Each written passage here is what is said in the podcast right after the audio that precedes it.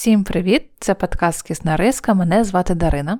А я Софія. Вітаємо вас на нашому подкасті про літературу. Сьогодні ми обговоримо дві книги сучасних українських письменників, наших земляків. Ми обрали саме таку категорію, оскільки нам би хотілося в першу чергу дізнатися більше про літературу з країв одна одної, когось е, якихось не настільки відомих авторів. А по-друге, це допоможе нам розказати вам трохи більше про наші літературні смаки та вподобання, тому що в цей раз книги ми обрали не випадково, ми обоє читали їх раніше.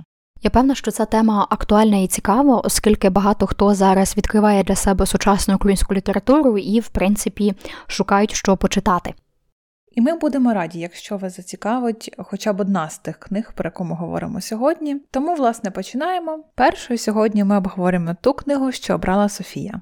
Я обрала книгу Юлії Сливки Чуєш, коли приїдеш додому. Мені здається, що це хороша книга, щоб познайомитись з традиціями на Галичині, проте дещо в такій сучасній обробці. Чуєш, коли приїдеш додому. Це збірка історій. Сама авторка називає їх онлайн-есеями чи інтернет-новелами через те, що вона публікувала їх спочатку в інстаграмі, а потім, власне, оформила їх в книгу. Книга про дитинство та молодість письменниці. Вона народилась в селі Красне на Львівщині, і найчастішими фігурантами її історії є е, баба Богдана та дідо Богдан. Також вона розповідає про свого прадідуся, називає його діду старенький. А також є декілька історій про її чоловіка та батьків.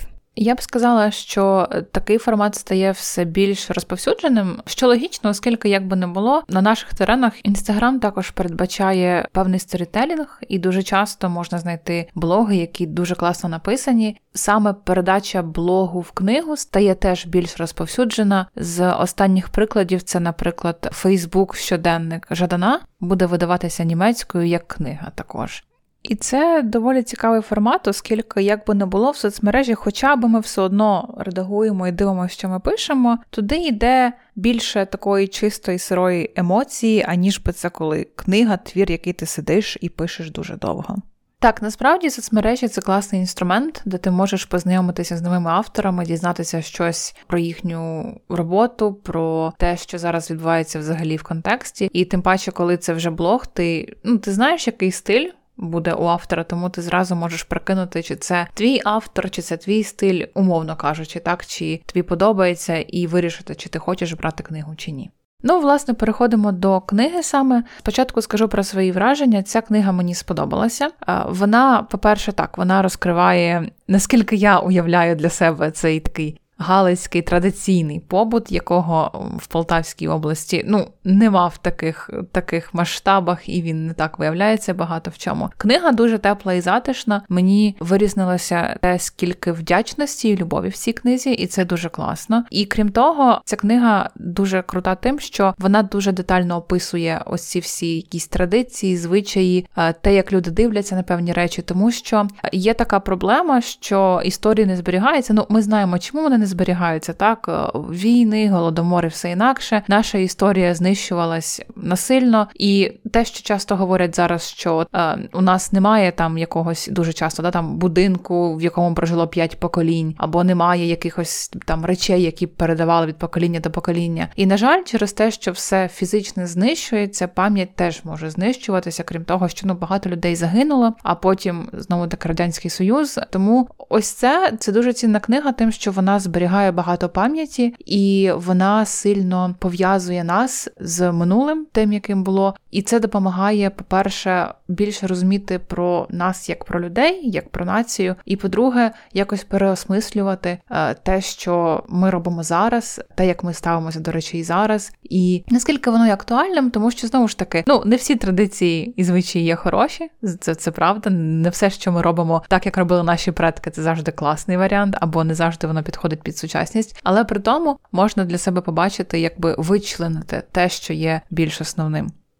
Справді, якщо щось традиційне, то не одразу означає, що воно так стовідсотково правильне. Часто якісь речі, які були доречними раніше, зараз в принципі втратили а, втратили свій сенс, умовно кажучи. Але мені тут дуже е, цікаво було, як Юлія переймає не речі, які передались їй тоді до себе бабусі і так далі, а як вона формує в собі ось цю важливість зберігати історію, культуру і відповідно вже якісь а, певні там речі для своїх дітей. А і тут згадалась мені історія про весілля, тому що вона з таким трепетом описує весільний рушник. Вона зберігає його після весілля в такому ж вигляді, як він був на вінчанні. Вона його не пере, не пресує. Вона хоче, щоб він залишився в такому ж вигляді, в якому він був на вінчанні. Такий дещо пожмаканий від того, там що їм зв'язували руки з відбитками їхніх колін чи е, з якимись там плямками, тому що вони вінчалися літом на зелені свята, і там були різні рослини для того, щоб прикрасити храм, і власне вони залишили плями на рушнику. І це все ті моменти, які для неї мають важливе значення і зберігають пам'ять. Якщо ми говоримо про весілля і весільні традиції, я сама з Полтавщини. Я не знаю багато людей, у яких би було настільки традиційне весілля. Я знаю, що там є певна складова, типу там коровая або обсипання різними речами. Я маю на увазі рис, крупи там є по-різному, те саме, що було в книзі у Юлії. Але це не доходить до таких прямо рівнів, що це там тиждень весілля або що. І також що я помітила, те, що Юлія віруюча, вона про це говорить багато в своїй книзі, і у них там е, вінчання, да, там молитви і все інакше, але все одно присутні певні забобони, що для мене було цікавим відкриттям, оскільки. Полтавщина це прям супер забобонний край. Я не знаю, як в інших місцях, але стільки забобонів, які просто вплетені в повсякденність, я не чула від людей з інших регіонів. І там навіть є такий момент, що в книзі саме Юлія говорить, що вона розбила, здається, там щось з келих або що, і вона сама визнає, що напевно це забобон, в цьому немає якоїсь дуже великого підтексту або сенсу, але їй хотілося це зробити, і вона це зробила. То це такий був класний момент для мене це було трохи відкриття, тому що якось я завжди думала, що люди, які віруючі, сильно віруючі, вони прямо ну як у них імунітет від цих всіх забобон. І тут я бачу, що це може собі співіснувати не в таких, звісно, там кількостях і пропорціях, але все одно це може бути. І да, є така традиція, вона забобонна, і це теж класно. Чому ні, власне? В ідеалі християни не забобонні, але це в ідеалі, а ми обговоримо реальну ситуацію, так? Ти знаєш, я не дуже звернула увагу на цей момент. Тобто для мене це радше якась така звичка, ну от воно є і є. Тобто, а якби постає питання, чи є сенс це робити, якщо ти в це не вкладаєш ніякого змісту? Але з іншої сторони, це щось не таке, щоб би шкідливе, то нащо там докладати якихось зусиль, щоб цього позбутися. Загалом в книзі насправді багато про Бога, адже баба Богдана глибоко віруюча людина, і вона відповідно виховувала внуків е, в тій системі цінностей. І досі Юлія називає її своїм духівником. І мені здається, що це теж така доволі звична історія, тому що чимало а, людей, які релігійні, які віруючі, вони відзначають, що саме бабусі це були ті люди, які їм привили любов до Бога, так чи вклали в них ось цю віру. А тому мені здається, що теж багато хто зможе засоціювати себе з героїною. І загалом щодо віри, є моменти, які ми можемо вважати не зовсім правильними, особливо там з погляду сучасних методів виховання, тому що був момент коли баба Богдана там сварилась на Юлію, що вона ну не сварилась, так дорікала, що вона присіла там на очі наш. Але при цьому в більшості історій ми бачимо протилежну ситуацію. Тобто баба Богдана вона проявляє настільки якусь глибоку, таку якусь повну віру до Бога і величезну любов. Я гадаю, що саме в ці моменти Юлія більше проникалась цією історією. Зокрема, сама книга починається оповідкою про те, як Юлія ще в однорічному віці перебувала в лікарні, тому що в неї були проблеми з здоров'ям. І баба Богдана, та людина, яка весь цей час провела з нею в лікарні і завжди дуже ревно молилася за здоров'я внучки. І загалом Юлія каже, що для того, щоб любити, не потрібно освіти. І вона розповідає історію про діда старенького, який там закінчив чотири класи, і завжди їй від імені Святого Миколая писав листи, проте писав їх з помилками. І вона завжди ще дивувалася, як це святий може бути таким неграмотним. Але це для неї теж така дуже важлива пам'ять, в принципі, як і для любові, так таки для віри не потрібно такої особливої освіти, і от саме на прикладі цих історій ми можемо спостерігати, як в якихось моментах проявляються такі глибинні почуття, можливо, без а, якоїсь такої певної, я не знаю, доказовості. Проте це все надзвичайно щиро і справжньо. І це дуже помітно, і мені запам'ятався момент, коли був грім. І вона це трактувала, що це боженька гнівається, і знову таки я не сильно, ну я не віруюча людина, я не сильно знаю якихось деталей, скажімо так, я лише поверхнево розумію, що як, але мені здається, це не трактування, яке дає церква, умовно кажучи. Але от вона бачила, бачить Бога по-своєму в різних виявах і речах, і тут набагато більше про віру, аніж про якусь формальну приналежність до якоїсь інституції, хай би це була церква або що. Ну, як ми вже бачимо, більшість е, історій справді про бабу Богдану, і це теж така цікава тема, тому що. Багато хто з підписників Юлії цікавився, чому вона не пише про батьків, що з її батьками, дещо кумедний момент, мені здається, тому що ти пишеш історію про бабусю або ти пишеш історії про щось, ти ладен писати про будь-кого і про будь-що. Якщо ти там не пишеш про 150 своїх родичів, це не означає, що гіпотетично в тебе їх немає. Але історія справді в тому, що батько Юлії був на заробітках в Португалії, і, в принципі, таку основну частину її життя він був відсутній, і це той момент, який Юлії болить, тому що вона говорить про те, що вони досі з батьком не близькі. Вона з ним в хороших стосунках, проте між ними немає цієї близькості, і він все життя поклав на те, щоб заробляти гроші, так і забезпечити їй якийсь певний рівень життя, щоб вона могла працювати, вчитись, розвиватись. Проте він завжди був далеко. І навіть нещодавно вона в своєму блозі піднімала тему соціального сирітства. Це коли батьки через певні економічні труднощі працюють за кордоном довгий час. Так, власне, вони на заробітках е, роками, і це теж така болюча тема, мені здається, для багатьох на заході України, тому що велика кількість людей е, виїжджали. Багато хто працював десятками років, так і вони могли місяцями не бачити своїх дітей. В принципі, батьки не були знову ж таки присутні в житті дітей, і власне діти виховувались дідусями і бабусями.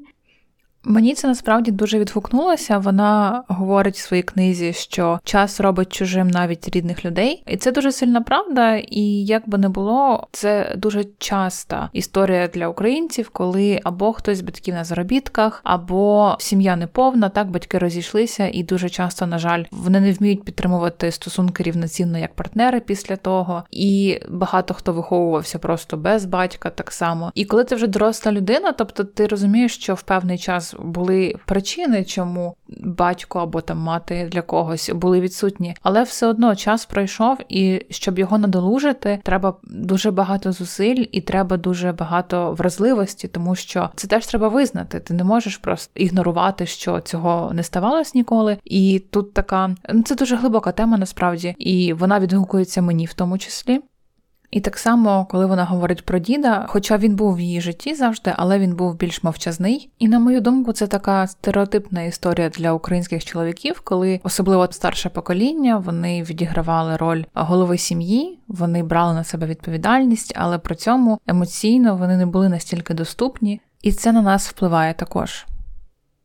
Якщо говорити про вплив, то мені здається, що ця книга є якраз чудовим прикладом такого співжиття різних поколінь разом, тому що є ряд історій, де ми бачимо якесь таке зіткнення поглядів, а проте в них не відбувається жодних конфліктів. Вони абсолютно якось спокійно і знову ж таки з любов'ю ставляться до поглядів один одного. І тут мені задалася історія Тюль. Це одна з історій про підготовку перед весіллям, і власне вона якась дуже кумедна і знову ж таки дуже показова, тому що Юлія власне готувалася до свого весілля. Вона там обрала собі весільну сукню і все інше, там що потрібно було, там проводила якісь такі останні приготування. І от вона виділила час, щоб купити тюль з бабою Богданою, тому що це в неї був якийсь такий фетиш на цю тюль, тим паче перед весіллям. І от як вона каже, що баба Богдана обирала ту тюль довше, ніж вона весільну сукню. Проте в якось на кожному етапі цієї історії знову ж таки з якоюсь такою великою любов'ю ставилась до баби Богдани, так хотіла розділити такий важливий знову ж таки для бабусі спосіб своє свято. Вони вже ту якусь з горем та з горем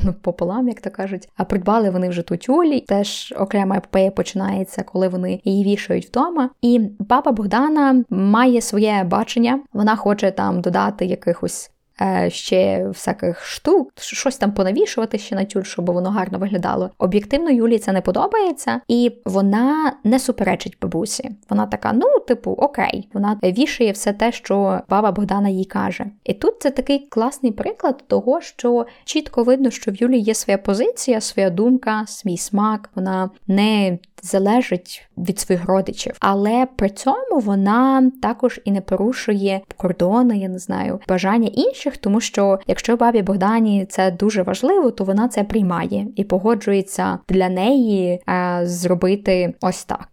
І, власне, ця вся епопея з весіллями, підготуваннями показує дуже багато метушні, і не знаю, здається, от кожен може це зрозуміти, коли це якісь е, сімейні заходи, всі збираються. Це завжди купа ось саме такого дуже емоційного і швидкого і незрозумілого дійства разом. Але при тому всьому нам, як молодшим, треба це певно просто приймати, тому що ну воно буде так, і добре, що воно ще є.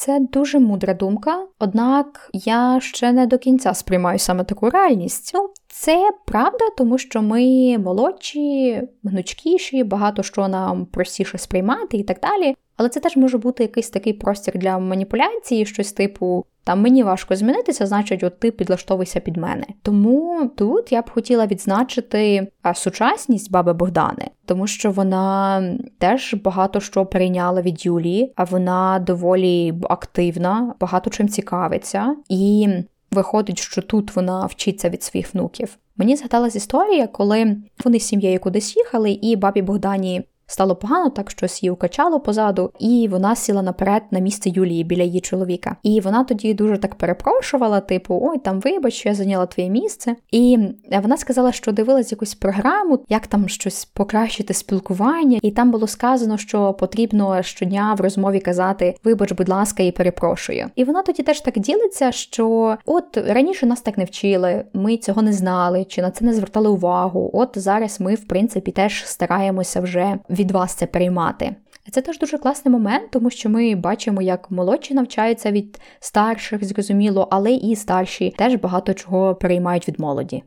Наостанок хочеться сказати, кому б я порекомендувала цю книгу. Насправді багато кому, тому що ця книга, по-перше, вона класна тим, що правда вона е, описує в деталях якихось там якийсь побут, якісь традиції. Але навіть коли, ну, наприклад, в моєму випадку я не можу себе ототожнити з багатьма традиціями, тому що цього просто не присутньо в моєму житті і не було ніколи. Все одно тут багато про такі стандартні досвіди і наші базові цінності, там, от, наприклад, про ляльку з кукурудзи. Ну, ти читаєш читаєш і ти впізнаєш себе, тому що ну у всіх дітей було щось подібне. І це справді дуже тепла книга, тому її можна радити і зі сторони, щоб дізнатися щось нове про край, про який ти знаєш настільки багато. Раптом вони з раптом так сталося. Але з іншої сторони, це також хороша книга, просто провести вечір і почитати, тому що вона дуже тепла і вона точно залишить по собі приємні враження і приємні спогади.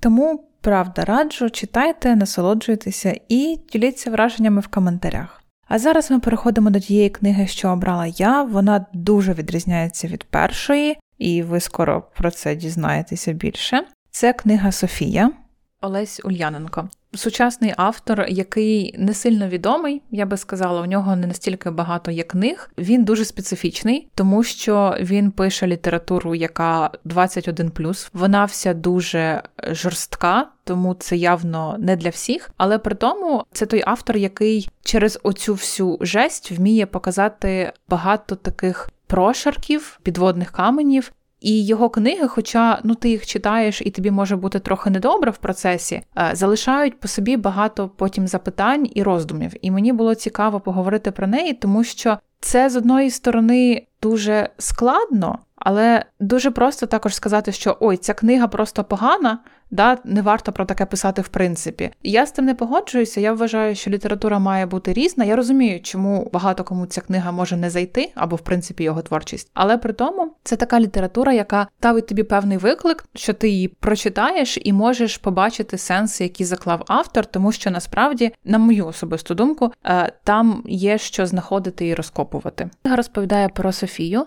е, неповнолітню дівчину дуже багатої сім'ї, тобто це ось ця золота молодь, якій все все дозволено, і вона, власне, робить багато дуже поганих виборів для того, щоб самоствердитися і просто розважити себе. Крім того, всі герої, які оточують Софію, не дивлячись на їхнє походження, вони абсолютно всі є аморальними. І найстрашніше те, що в анотації до книги говориться, що вона написана на реальних подіях. І це те, що найстрашніше, бо ти розумієш, що це реально відбувалось і в принципі відбувається. І до того ж, в книзі також наприкінці така є ретроспектива. Він повертається в 70-ті роки, а потім ще в 44-ті. І це фактично ті самі герої, між ними ті ж самі стосунки, просто це інший час. І від цього ще страшніше, ти розумієш, що там з року в рік ситуація не змінюється люди залишаються такими ж самими, просто це набуває якихось інших таких, а можливо, форм ситуації, там вони в нових містах. Був момент, коли Саїд, один з героїв, сидів за столом, і там сиділа якась оса на столі, і він хотів її зігнати, але вона не рухалася, тому що прилипла лапками до столу. І от оце такий момент, який, наче підібгав от всіх героїв сюди, от на таке відчуття, що вони всі десь застрягли, і неважливо, куди вони поїдуть, де вони будуть, які інші люди їм в житті зустрінуться, вони все одно будуть ось такими аморальними і такими жорстокими. Так, і взагалі в цій книзі весь час дуже відчувається саме оця безнадія, тому що Автор постійно говорить якісь фрази, що нічого не зміниться, все буде так само, все вже вирішено. Ми звикли до історії, коли є якийсь герой, навіть якщо він, ну напевно, не настільки хороша людина, все одно є якась у нього ця арка, там де він змінюється і стає кращим. І сам Ульяненко говорив про те, що він якраз не хоче глорифікувати людей, які погані по своїй суті. Його задача була показати все таким, як є, тому він своїм персонажам не дав жодної надії. Ну і насправді добре, тому що вони на те не заслуговували. І ця безнадія насправді є якимось таким кистяком роману, тому що починається історія з розповіді про стосунки матері і Софії. В принципі, розуміючи виховання, так розуміючи те, в яких умовах, за яких обставин вона провела своє дитинство і власне підлітковий вік, ти розумієш, як вона сформувалася. І от коли Софія підбивала когось на черговий злочин, там теж була така фраза, що вона нічого ще не втрачала, а та частина мозку, що активує милосердя, була відсутня. І дуже показовими тут е, є її стосунки з мамою. В принципі, її мама описується як нібито начитана людина, яка любить там філософів і все інакше, але зараз в житті їй вже то все не цікаво. Вона собі п'є йогурти, бо вона їх дуже любить, англійський чай, і в неї все добре. І вони з мамою у них абсолютно відсутнє спілкування, у них немає ніякої взаємодії майже. Але при цьому Софія помічає, що вона на неї схожа. І Софію це дратує розуміння, що вона така сама в певних речах. І що цікаво, ця схожість, ну хоча далі ми не сильно це бачимо по сюжету, в кінці Софія майже вішається, і її мама саме власне повісилася. Тому тут ось ця патерновість, яка повторюється від покоління до покоління, при тому, що там часто повторюють персонажі, що та я роблю так, як мій батько, да, або там він робив те саме, що робив його батько і батько. Тут якраз це показується, що є якісь неправильні, зламані патерни поведінкові, які продовжуються далі. І навіть коли людина розуміє, що ну от я схожий на те, що мені не подобається, то вона все одно не може з цього вийти і продовжує іти по тому самому шляху. Тобто більшість часу на початку книги, щоб не ставалося, у мами Софії взаємодії все одно немає. Але в якийсь момент, коли чергова жесть трапляється, Після того у її мами з'являється якесь нібито розуміння, а що це вона робить, і вона думає, що треба буде з нею поговорити і розказати їй про юнга, в тому числі. Але ну от у неї з'являється якийсь такий поклик нормальної людини поговорити зі своєю донькою, і вона невдовзі після того вішається. І ось якраз нібито така маленька, маленька з'являється надія, так що ну вона не виправить все, але хоча б у неї з'являється якесь розуміння, що щось не так треба щось робити, як мінімум. Але ні, вона просто. Вішається, і ця надія зникає також. Насправді стосунки в їхній сім'ї дуже складні, і, от, наче стосунки між мамою і Софією основні, але в її ж мами було доволі багато коханців. Тобто якісь були постійні, якісь е, ні. Але справа в тому, що, наче до їхньої сім'ї, періодично приєднувались інші чоловіки, таких же поглядів і такі ж умовно кажучи, безнадійні. Тобто, це теж такий цікавий момент, що вони не тільки рухаються за якимось певно виробленим паттерном, вони і таких самих людей притягують, тобто ще більше якось е, стискає ось цей їхній світ, в тому плані, що вони ну от. Реально не мають можливості з нього вибратися, вони не допускають в своє життя інших людей, які б могли їм показати якусь іншу сторону життя. І, власне, можна помітити, що на початку книги саме дуже багато сцен сексу. Повторюється та сама думка, що в книжках все про секс, окрім самого сексу. Тут більш за все, що це говориться про владу, і вона таким чином намагається ну от опанувати, бути в контролі, стати головною, але це їй нічого не дає. І власне те, що вона і потім її друзі-спільники, вони собі дозволяють те, що ну нормальні люди собі не дозволяють. Це про алкоголь, про цигарки, про все абсолютно. Але весь час вони це роблять, бо нібито вони це можуть і їм нічого не забороняє. Але цікава деталь, що в цій книзі постійно когось нудить, і нудота, е, блювання це постійний повторюваний елемент, і буквально ну ледь не кожна дія цим супроводжується. І ось якраз це додає до такого враження від книги, що у тебе є безнадія, і плюс самі персонажі, від яких тебе воротить, бо вони гидкі, їх воротить самих від себе. Тобто у них, хоча і немає якоїсь там рефлексії і розуміння, що вони щось роблять не так. Цього немає абсолютно, але їхнє тіло фізично їм показує, що те, що вони роблять, це не окей, і вони на це ніяк не реагують. Тобто люди настільки не в контакті, взагалі, ну з собою, це дуже нагадує поведінку тварин, тому що. Ну і то навіть, да, умовно кажучи, до тварин, там, коли це наші улюбленці, ми плекаємо якісь почуття і, можливо, трактуємо щось більше, ніж вони дають насправді. Але це схоже на зграю диких, от саме диких бешених собак, які просто роблять, що можуть, а вони блюють, і все, і вони просто існують, і на цьому. Кінець немає ніякого вищого сенсу, чи мети, чи якогось волевиявлення. Це просто ось такі звірі в людській подобі. І такий теж показовий момент. А часто, коли вона приходила кудись в ресторан, наприклад, чи в якесь кафе там вже своїми друзями, старшими чи молодшими, і вони щось замовляли, вона завжди замовляла якийсь алкоголь, і офіціанти розуміли, що вона неповнолітня. І в них немає на це ніякої зворотної реакції. Після цього вони такі, а окей, і приносять їй все там, що вона замовила. Є таке, наче чітке розуміння, що це вона поганка, але при цьому люди не дивляться на себе, і вони не вважають себе винуватцями в цій ситуації. Вони не вважають, що це вони зараз порушують закон, тому що вона неповнолітня.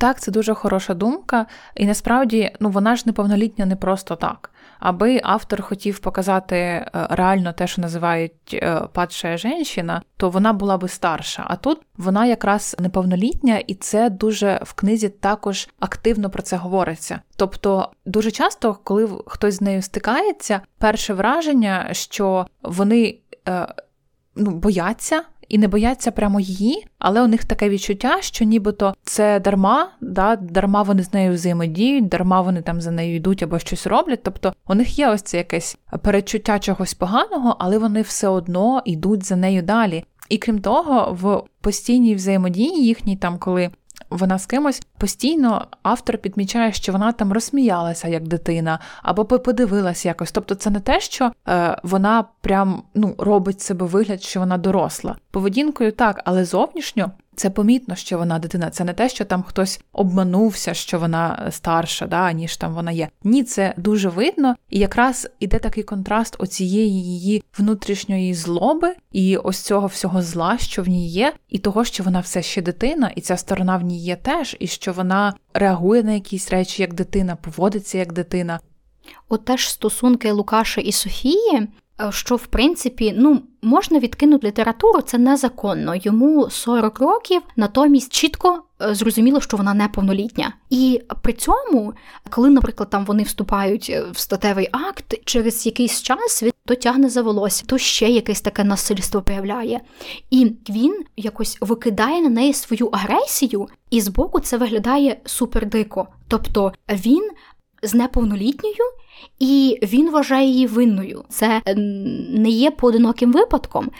Найчастіше, коли ми чуємо про історії зґвалтувань, починається цей весь віктим блеймінг, і починається, що вона його спокусила, е, там чи ще там якісь такі аргументи. Але ну це все не має абсолютно мені здається ніякого е, значення, тому що вони неповнолітні, і ти маєш думати, що ти робиш. Лукаш, е, я називаю Лукаш, ти Лукаш, думаю, це не так важливо. Е, він взагалі. Теж цікавий персонаж, і особливо на початку він вводиться. Ну він здається, нібито умовно нормальним порівняно з усіма іншими, да, те, що е, відбувається. Але потім помітно, що у нього теж багато що не окей, і це розкривається сильно в його стосунках з його дружиною. Надією і сином. Взагалі, з сином цікава історія, що ну він є, про нього згадують, вони навіть кудись там їдуть разом на потязі, але жодного разу ні він, ні Надія не називають його по імені. Тобто цей син нібито є, але нібито його й немає. Це нібито ну, якась могла бути б іграшка. І його дружина йому зрадила, і неодноразово він її в цьому звинувачує. І звісно, так, якщо вона зрадила, це її відповідальність, але при цьому він прям шукає, де б в чому її звинуватити, і це дуже проектується в принципі на жінок з його бачення. І він постійно у нього ця думка, вона. Виринає у нього звідки, що ось це це вона зрадила, або вона говорить зі своїм коханцем про мене, або що, або що. І в нього дуже багато такої злості прихованої, яка таким ядом виявляється в певних моментах. І насправді з Лукашем е, є таке відчуття, що він саме та людина, яка більше обрала оцю злобу і таке життя, тому що е, на початку розказується, що він взагалі будував церкву. І він хотів, от, щоб була за його гроші побудована церква, але потім це припинилося, і як каже автор, з єдиної причини Лукашу це обридло, і замість церкви він побудував трупарню і крематорій. І ну це прям така е, абсолютно діаметрально протилежна. Ну, Тобто, з одної сторони, церква це да, як символ надії, віри в щось, і замість того будується крематорій, тобто ну трупарня там мертві, там все. Це абсолютно місце, де вже нічого немає, життя немає і не буде. І він сам обрав, що він хоче, щоб там стояла саме ця трубарня з крематорієм. Власне, він би міг просто взяти і нічого там не будувати, да, або там якийсь будинок під здачу. Ні, він саме обрав ось таке темне, темне місце для себе. І автор часом порівнює його то з Хароном, то говорить, що він е, нібито між добром і злом, між живими і мертвими, але все одно при цьому всьому контрасті Лукаш все ж схиляється до зла. В принципі, мені в книзі дуже багато різного контрасту, тобто вони от чітко кидаються з холодного в теплий і назад, так у цей момент з церквою трупарнею. І е, часто про Софію теж говорили, коли згадували її історію. Казали, що такі, як вона, стають або ангелами, або серійними вбивцями. Вона обрала друге. Ти на початку згадувала, що в них такі часто переважають тваринні інстинкти. І навіть був такий момент, я вже не пригадую, які це саме ситуації, але е, вони кажуть, що вони не, не сусюкались, не казали буся, кіса, противне создання. Тобто це якась теж так зменшено пислива така назва, водночас, ну тобто, це така якась образа. І от таке відчуття знову ж таки, що в них немає якогось розуміння, ем, що можна жити якось маневруючи між якимись певними подіями. І якраз про Софію у мене є цитата: «Е, Сонце висіло за її спиною великим міхуром, заповненим до краю кров'ю. І ось тут саме про образи і символізм, тому що автор насправді він не фокусується лише на описі жесті. Це, напевно, так звучить, коли це як переказ, але це ну, в цій книзі є не лише це. І він дуже майстерно описує там, він світанки описує гарно, або там коли дощ, або те. І при цьому ось цей контраст постійний, як тут сонце, в основному, ну, яка у нас асоціація з сонцем? Це тепло, це життя, це знову таки надія, це світанок. А тут це сонце, яке заповнене кров'ю. І ось ось це постійна, постійна така контрастність, так само, як е, коли Софія зробила щось чергове жахливе, і тут же вона читає вірші французької в оригіналі, або вона цитує по на пам'ять теж в оригіналі. І тут ось це неземне, бридке і жахливе, і нібито високе одночасно постійно разом. І саме тому, напевно, ну цю книгу можна читати. Бо аби там було лише оця вся жесть, тоді вона напевно втратила якусь свою е, суть і цінність також. Насправді образ Софії контрастний в багатьох аспектах. Ми вже згадували так, що вона доволі така юна і юно виглядає, проте всі визначають, яка вона приваблива.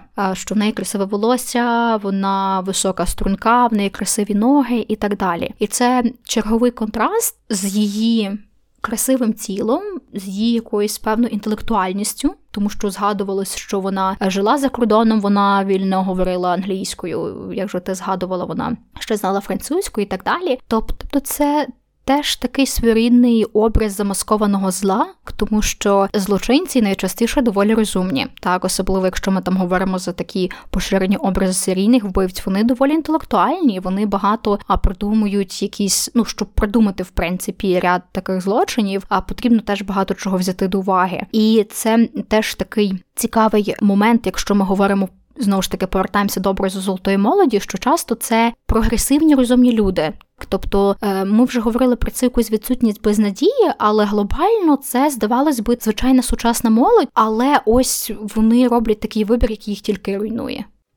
Так, і оскільки це вони нащадки тих людей, які асоціюються певним чином з елітою, там ще така була цікава фраза, що одного з її друзів-спільників був у нього був батько генеральний прокурор, тобто патріот. От, тобто, це якраз про цей фасад, який існує, і він може виглядати класно і привабливо, але ми ніколи не знаємо, що всередині. І при цьому всьому вони, ну як ми вже говорили, постійно говорять про своїх батьків, про їх зв'язок з ними, і в якийсь час, коли вони знову щось зробили жахливе. Здається, після вбивства вони говорили, один з них говорив про те, що вони повертають гідність міст і сіл, що вони окремішня нація, і ось говорить персонаж. Я впевнений, що він створив нас раніше за горил. Ми вибрані, як і наші батьки. Тобто вони серйозно себе сприймають вище, краще, е, більш достойними ніж інші люди. Хоча ну все, що вони роблять, абсолютно суперечить цій думці. І в цій книзі дуже часто зернає насправді тема Бога, Божого проведіння,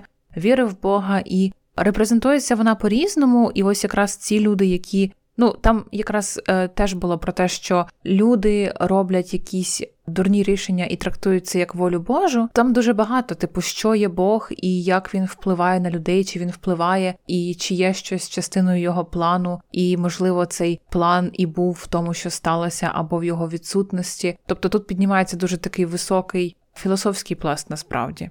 Я б ніколи не подумала, що я могла порівняти ці дві книги, але оскільки так вийшло, що ми їх обрали, я гадаю, що таки схожість є. От з останнього, що ти згадала, така постать Бога, так присутність Бога. І якщо в Юлії Сливки вони ставляться до Бога як. До того, хто керує твоїм життям в тому плані, що ти слідуєш його заповідям, і це те, що тебе веде, то тут вони теж кажуть про присутність Бога, але тоді, коли вони щось зробили, і вони виправдовують вбивство тим, що Бог, мабуть, хотів, щоб ця людина не жила. Так, це однозначно щось вище, вища духовна сила, яка в твоєму житті якусь роль грає, і також про стосунки в сім'ї, тому що в принципі обидві книги про дитячий підлітковий вік у обидві героїні молоді. Вони розповідають про те, що їх формувало, як вони себе поводили, і в принципі які паттерни від батьків від їхніх предків на них вплинули. Ось такі власне наші враження. Кому ми можемо цю книгу порекомендувати? Ну, зразу знову ж таки, ця книга не для всіх, і я би сказала так: якщо ви любите читати Чака Паланіка, і вам нормально те, що він пише, тоді за цю книгу можна братися. Ну або за будь-яку іншу книгу цього автора, тому що в нього, в принципі, тематика специфічна. Якщо ж ви читали ту книгу, наприклад, бійцівський клуб, і ви розумієте, що ні, то занадто, то ця книга вам теж не зайде, тому що ну вона дуже графічна, і власне автор хотів щоб вам було погано. Він в якомусь інтерв'ю його питали, що а ви не могли б писати якось, ну, типу, по-іншому. І він казав, що ні, я можу писати лише так, і його задача була зобразити все настільки жахливо, як воно є в житті, без прикрас, без якоїсь гламоризації. Тому просто будьте до цього готові. Наступного тижня ми вкотре розглядаємо дві книги. Перша це Чаликушу Решата Нурі Гінтекіна, друга Стівена Кінга Мізері. Не переключайтесь.